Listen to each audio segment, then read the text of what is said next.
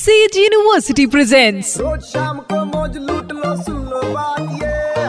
मार ले बेटा U turn to be red एक बार फिर हो जाए। Yes sure Sage University U turn मेरे यानी वेनु के साथ super spine three point five red F M पर।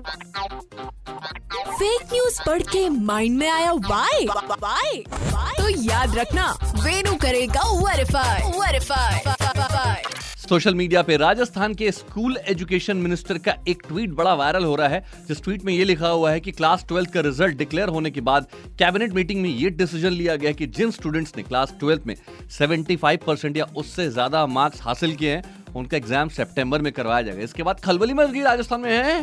भैया हमने मार्क्स हासिल कर लिया अब हमको एग्ज़ाम भी देना पड़ेगा।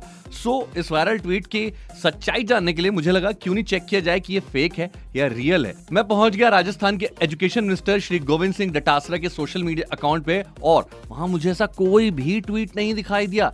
इसके बाद मुझे लगा क्यों नहीं और क्रॉस चेक किया जाए? तो राजस्थान के हायर सेकेंडरी बोर्ड के सेक्रेटरी अरविंद सेंगवा जी से कॉन्टेक्ट किया गया और सेंगवा ने यह बताया कि ऐसा कोई डिसीज़न ना तो स्टेट गवर्नमेंट ने लिया है और ना ही स्कूल एजुकेशन डिपार्टमेंट ने लिया है। सो आपको बता दूँ, ये जो वायरल ट्वीट है, पूरी तरह से गलत है फेक है, अफवाह है रूमर है। इसे फॉरवर्ड ना करें स्प्रेड ना करें शेयर ना करें नहीं तो भैया बहुत तकलीफें हो जाती हैं यार। सुनते रहो U turn with R J Venu Monday to Saturday शाम पाँच ऐसी नौ only on nine three point five red F M जाते रहो। Presented by Sage University creating dynamic learning environment with technology innovation and entrepreneurship admission open in central India emerging university